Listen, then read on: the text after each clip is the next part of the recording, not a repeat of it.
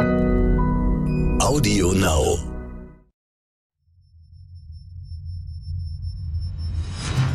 This is BBC Television from London. Diana, Princess of Wales, has died after a car crash in Paris. Diana, le conte de fée a tourné au drame. Prinsesse Diana døde tidligt i morges efter et uheld i Frankrig, hvor hun blev It happened just after midnight, Paris time, 10 this morning in Brisbane.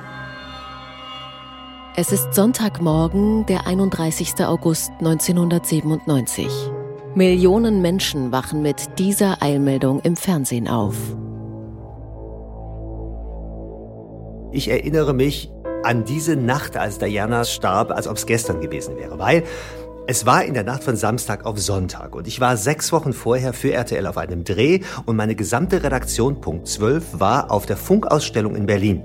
Und ich sollte in Köln eigentlich nur Stallwache halten, weil ja eh nichts passiert. Originaltonmann des Chefs. Und in der Nacht von Samstag auf Sonntag, genau um Viertel nach zwei, geht bei mir das Festnetz, damals gab's sowas noch, also mein Festnetztelefon und mein damaliger Chef war am Telefon und sagt, bist du wach? Und ich sage, bist du besoffen? Da sagt er, nein, bin ich nicht. Ich rufe dich in fünf Minuten nochmal an. Das kann doch einfach nicht wahr sein. Was ist das? Ist das nur so eine erfundene Geschichte? Was sagen die da im Rundfunk? Das war einfach erstmal nur ein Schock für mich auch. Also an die Nachricht von Lady Di's Unfall kann ich mich noch genauer erinnern, wie ich sie erfahren habe. Kam nach Hause, habe wie immer den Videotext nochmal eingeschaltet und da stand dann Lady Di in Paris, schwer verunglückt. Ähm, ich habe kalte Schauer über den Körper bekommen. Ich habe sofort Werner Funk, den Chefredakteur vom Stern damals, angerufen und ihn geweckt. Ich habe dann die Kollegen in Paris und in London angerufen, ähm, um sie zu alarmieren. Äh, bis um drei Uhr nachts war ich am Telefon, bin dann ins Bett gegangen. Und als ich dann um sieben Uhr wieder aufgewacht bin, Fernseher eingeschaltet, kam schon die Todesnachricht. Und das war dann zum zweiten Mal wirklich kalte Schauer über den ganzen Körper. Prinzessin Diana und ihr neuer Freund, der ägyptische Millionär Dodi Al-Fayed und der Fahrer sind tot. Sie hatten in der vergangenen Nacht einen schweren Verkehrsunfall in Paris. Das prominente Paar war offenbar auf der Flucht vor mehreren Fotoreportern auf Motorrädern.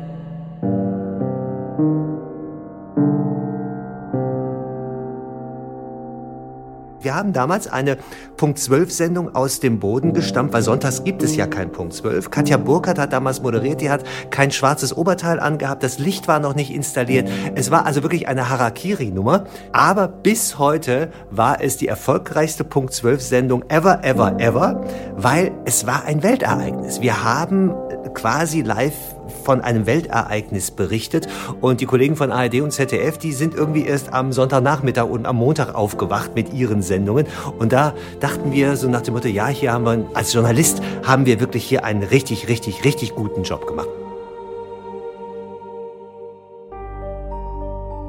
Ja, irgendwie war das ja so ein Sommer, wo man so ganz nah an sie ran war. Und deshalb war ich natürlich schockiert, weil man natürlich dachte, oh Gott, was passiert jetzt? Und ähm, dann war, hat sich das ja auch alles so ein bisschen, äh, weiß ich noch, dass damals der Stern auch eine Sonderausgabe gemacht. Und da war ich natürlich wahnsinnig involviert und sehr emotional.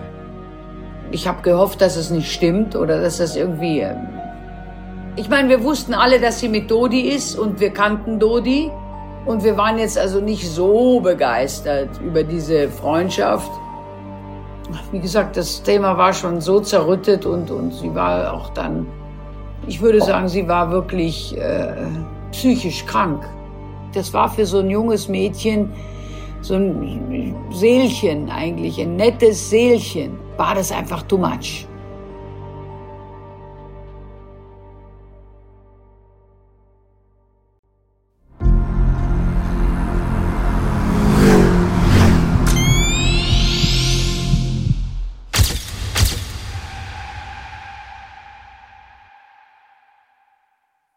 Der letzte Sommer von Lady Di.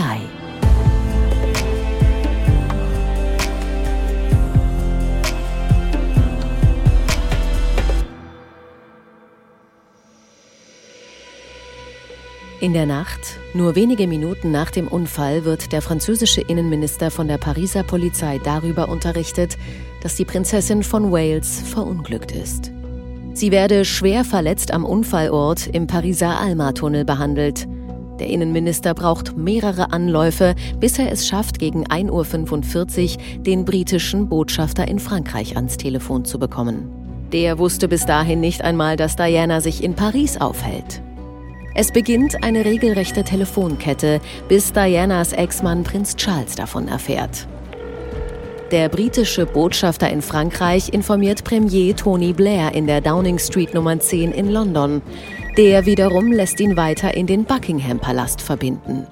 Dort wird er nach Balmoral weitergeleitet, wo sich seit Wochen die Queen mit ihrem Mann sowie Prinz Charles mit William und Harry aufhalten. Der stellvertretende Privatsekretär der Queen weckt schließlich kurz vor 1 Uhr Prinz Charles und berichtet ihm, dass Diana in Paris bei einem Autounfall schwer verletzt wurde, aber am Leben ist. Gala-Adelsexpertin Katrin Bartenbach weiß, wie Prinz Charles auf die bestürzende Nachricht reagiert. Prinz Charles war wirklich von Herzen erschüttert, als er davon erfuhr, dass seine Ex-Frau zunächst schwer verletzt war, dann auch, dass sie gestorben war. Der ganze Unfall war auch für ihn eine ganz schreckliche Sache. Als er geweckt worden war, nahm er sich ganz ungewöhnlich für die steifen Windsors nicht mal die Zeit, sich korrekt anzuziehen, sondern warf nur schnell irgendeinen Morgenmantel über und machte sich dann quasi zu Fuß auf den langen Weg zu den Gemächern seiner Mutter, der Königin, um sie auch aufzuwecken. Und dann saßen die beiden da, Mutter und Sohn, Königin und Thronfolger, in den frühen Morgenstunden und warten auf Nachricht, guckten Fernsehen, was sollten sie auch tun? Immer wieder telefonierte Charles mit seinem Privatsekretär in London, weil er eben hoffte, der hätte über andere Kanäle vielleicht schon mehr Nachrichten bekommen in der Hauptstadt. Das war ja eine Zeit, bevor es Social Media gab, das muss man sich klar machen. Und die allermeisten Menschen hatten auch noch kein Handy. In seinem Kopf muss da wirklich ein heftiger Film abgegangen sein. Charles hat sich offenbar auch Gedanken gemacht, wie er sich verhalten sollte, falls die Mutter seiner Söhne gelähmt oder hirntot nach England zurückgebracht werden würde. Hätte ja auch sein können nach so einem schweren Verkehrsunfall.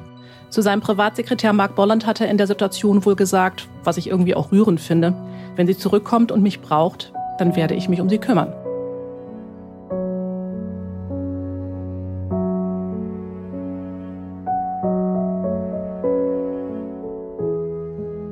Gegen 4.15 Uhr britischer Zeit bekommt Charles die Information, dass die Ärzte in Paris nichts mehr tun konnten und dass Diana im Krankenhaus gestorben ist. Charles bricht komplett zusammen unter den Gefühlen, die diese schreckliche Nachricht in ihm auslöst. Die Sorge um seine Söhne, eigene Schuldgefühle und die Vorahnung, wie die Öffentlichkeit auf den tragischen Tod seiner weltweit verehrten Ex-Frau reagiert. Er glaubt, dass die Welt unweigerlich ihn zum Sündenbock machen wird. Charles ruft die neue Frau in seinem Leben an, Camilla Parker Bowles, fragt sie um Rat. Er ist völlig überfordert und weiß nicht, wie er sich seinen erst 12 und 15 Jahre alten Söhnen gegenüber verhalten soll.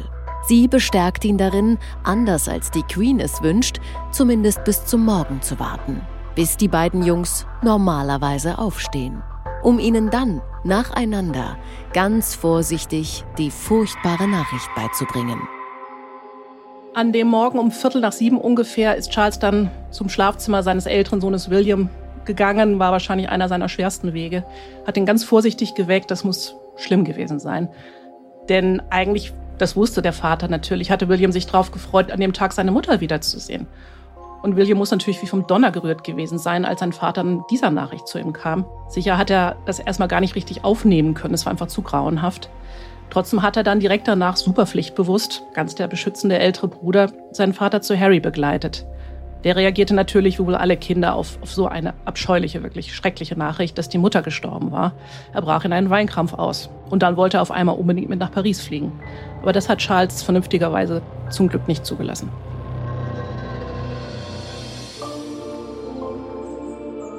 Charles schlägt seinen Söhnen vor, mit den anderen königlichen Mitgliedern in die kleine Dorfkirche bei Balmoral zum Gottesdienst zu gehen. So wie jeden Sonntag in diesem Urlaub. Er hofft, dass sie dort Kraft schöpfen können für das, was die nächsten Tage und Wochen auf sie zukommen wird. Vor dem Tor der Residenz Balmoral wartet bereits ein Meer an Blumen auf sie, die die Bewohner der umliegenden schottischen Dörfer innerhalb weniger Stunden zum Gedenken an Diana niedergelegt haben. Und das soll erst der Anfang sein für die große nationale Trauer, die Großbritannien überkommen wird. Auch Dianas Geschwister erfahren in dieser Nacht von dem Unfall in Paris. Ihr jüngerer Bruder Charles wird sehr früh am Morgen von einem Mitarbeiter der Familie angerufen. Da heißt es noch, Diana sei schwer verletzt im Krankenhaus. Er war quasi live dabei, als die Ärzte um das Leben von seiner Schwester Diana kämpften. Ständig klingelte das Telefon im Hintergrund. Seine älteren Schwestern riefen immer wieder an. Einmal war es Sarah, die meinte, Diana würde doch wohl überleben, aber vielleicht einen Hirnschaden haben. Dann war es wieder Jane, die hoffte auch, Diana könne es schaffen. Aber am Ende hörte er im Hintergrund bei Jane, wie ihr Mann sagte, oh nein. Und er war ja der Privatsekretär der Queen, der musste es wissen. Und dann konnte Jane auch nur noch ganz leise sagen, ich fürchte, das war's.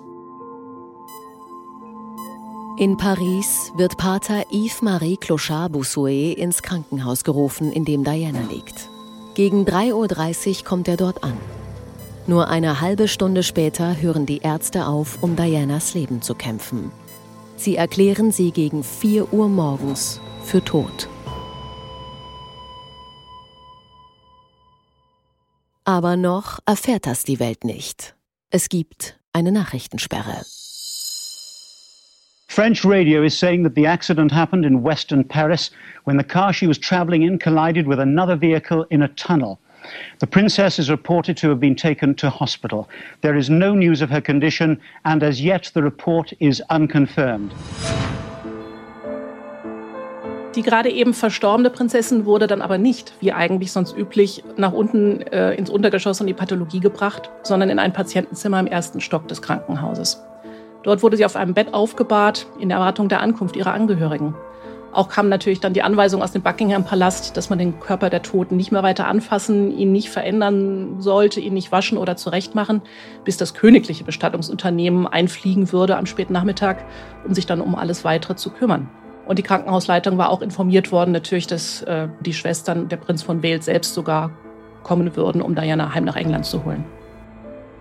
Der Pater wird von einer Krankenschwester zu dem Zimmer geführt, in dem Diana liegt. Er soll die Totenwache halten. Im Daily Mail Podcast Last Days of Diana beschreibt er, dass Diana äußerlich fast unversehrt und immer noch so schön war. Und er das Gefühl hatte, er könne sogar mit ihr reden. Her face was very calm, very quiet.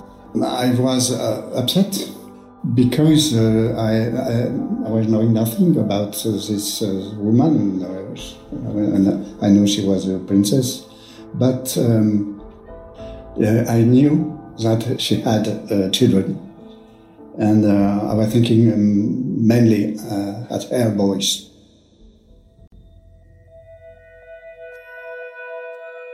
Im Laufe der nächsten Stunden treffen Dianas Chauffeur Colin Tabbitt und ihr Butler Paul Burrell aus London ein. Sie sollen dafür sorgen, dass der Leichnam der Prinzessin nach London überführt werden kann.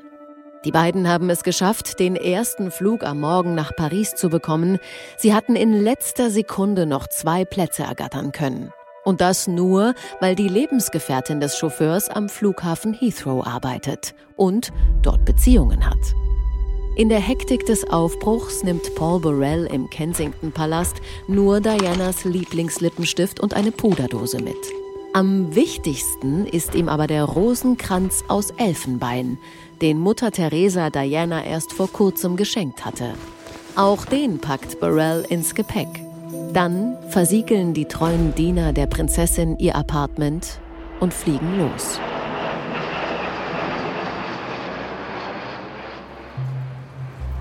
In Paris angekommen gibt es aber ein Problem.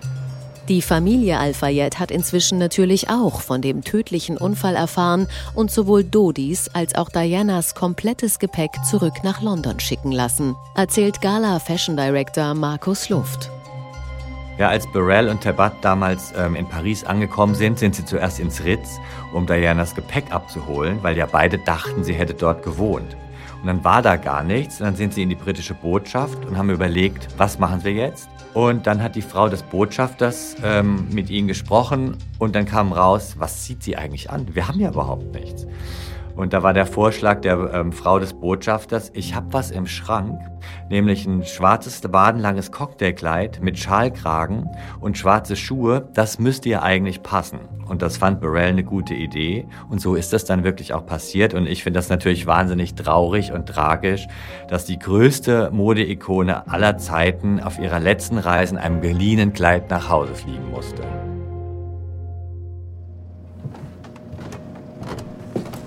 Im Krankenhaus werden Burrell und Tabit zu Dianas letztem Ruheraum geführt. Drinnen ist es an diesem letzten Augustvormittag schon fast unerträglich warm. So wie schon für den Pater ist die Situation auch für den Chauffeur von Diana surreal. Als Sichtschutz vor den Paparazzi hängen sie also Bettlaken vor die Fenster und lassen Ventilatoren aufstellen, um die Hitze ertragen zu können. Durch den Luftzug bewegen sich plötzlich Dianas Haare und Wimpern und sie haben für einen kurzen Augenblick das Gefühl, Lady Di lebt noch. To my horror, I thought just for that second in my life that the princess was still alive because her hair was moving and her eyelids were moving. Es kommen einige prominente Besucher, um sich von Lady Di zu verabschieden. Unter anderem der französische Präsident Chirac und seine Frau Bernadette sowie mehrere Minister erweisen ihr die letzte Ehre. Ein besonders makabrer Vorfall war in dem Zusammenhang aber auch, dass da ernsthaft Reporter als Patienten verkleidet auf den Krankenhausfluren unterwegs waren. Der Wachdienst musste da ständig Leute rausschmeißen, hat dann wohl ganze Arbeit geleistet, die loszuwerden. Die wollten natürlich alle das Foto von Dai machen oder wenigstens irgendwelche Infos aufschnappen, die sonst noch keiner hatte. Und dann das Heftigste. Dem Chirurgen, der Diana operiert hatte, wurde von einem dieser Reporter ein kleines Vermögen angeboten für seine weißen, mit Dianas Blut bespritzten OP-Clocks. Er lehnte empört ab und reinigte danach sofort seine Arbeitsschuhe. Aber das muss man sich mal vorstellen. Was für eine Geschichte. Vor dem Krankenhaus haben sich inzwischen Presseteams aus der ganzen Welt versammelt. Auch RTL-Nachrichten-Chefmoderator Peter Klöppel ist mit seinen Kollegen und Kolleginnen inzwischen angereist. Klar, wir haben Reporter gehabt in Paris, wir haben Reporter in London. Äh, es war ja zu dem Zeitpunkt auch die Frage, kommt Prinz Charles nach Paris äh, und wenn ja, wann? Und wenn ja, wie? Äh, wo geht er hin? und die große Frage, die sich natürlich jeder stellte, wie war das überhaupt möglich? Die konnte man zu dem Zeitpunkt noch nicht eindeutig beantworten, aber es war schon klar, dass wir es da mit, mit einer extrem tragischen Situation haben, bei der ja Paparazzi eine Prinzessin und ihren Freund verfolgen und die versuchen sich abzusetzen und das Ganze dann halt in einem schrecklichen Unfall mündet. Und schließlich kommen Prinz Charles und Dianas Schwestern im Krankenhaus an. Die drei sind gemeinsam im königlichen Flugzeug Queen's Flight nach Paris gereist. Und das, obwohl diese Sondermaschine der Royal Air Force eigentlich nur der Königin vorbehalten ist. Elizabeth genehmigt ihrem schockierten Sohn aber diese Ausnahme.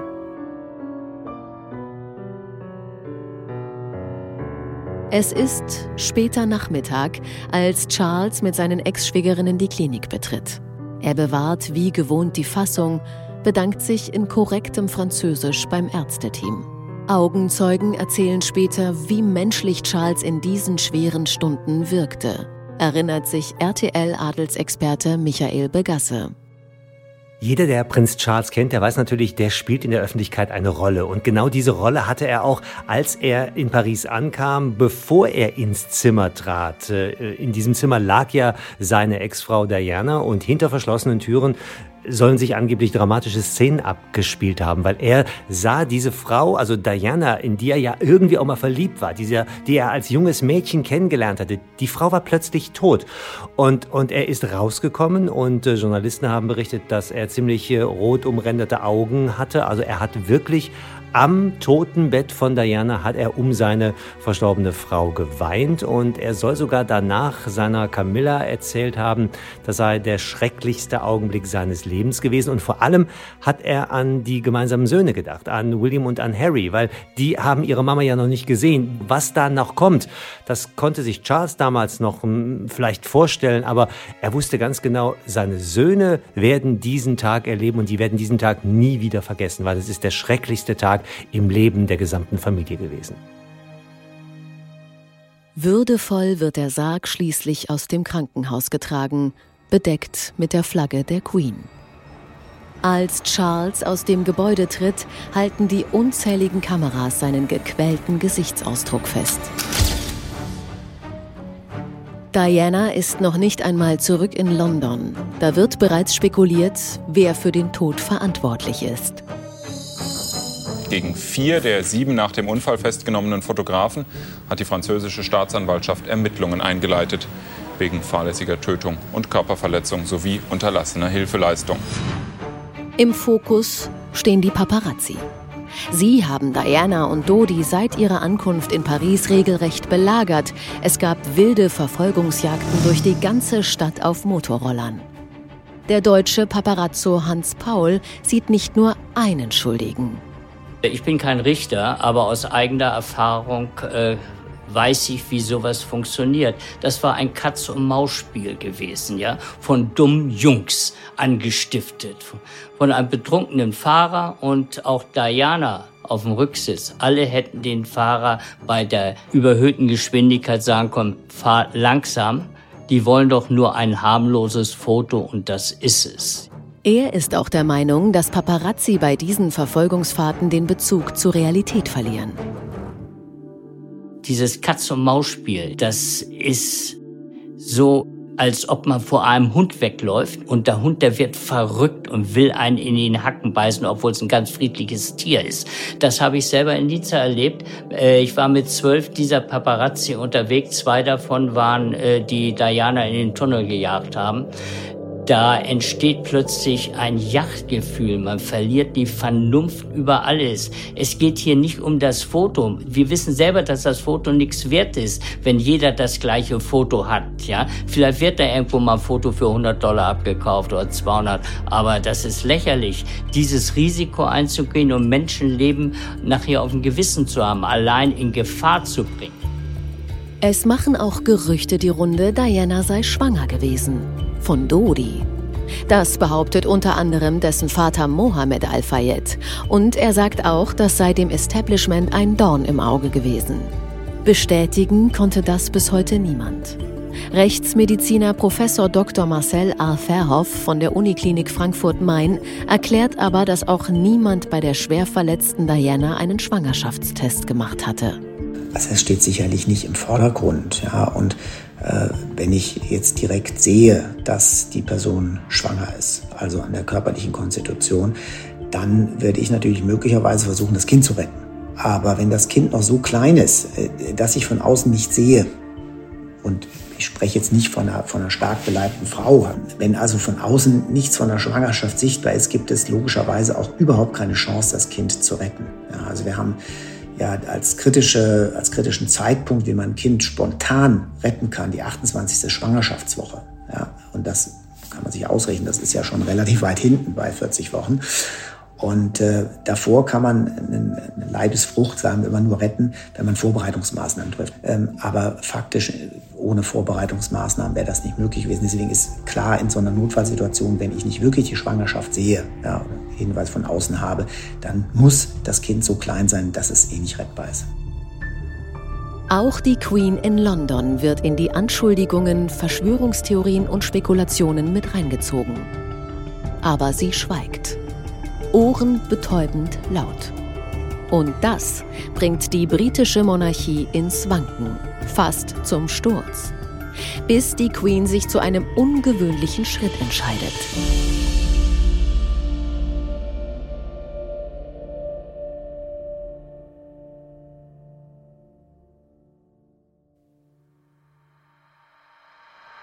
Der letzte Sommer von Lady Di ist eine Produktion der Audio Alliance im Auftrag von Gala. Nach einer Idee von Hans-Peter Juncker. Skript Silvana Katzer und Maribel Della Flor. Redaktion Katrin Bartenbach. Redaktionsleitung Silvana Katzer. Projektmanagement Maribel Della Flor. Audioproduktion und Sounddesign Nicolas Femerling. Sprecherin Annika Lau. Wir bedanken uns bei unseren ExpertInnen und GästInnen. Michael Begasse, Peter Klöppel, Markus Luft, Professor Marcel Verhoff, Hans Paul und Katrin Bartenbach. Ein besonderer Dank gilt Christopher Koch. Der letzte Sommer von Lady Di ist ein AudioNow Original. Dort kannst du auch jetzt schon kostenlos weiterhören. AudioNow.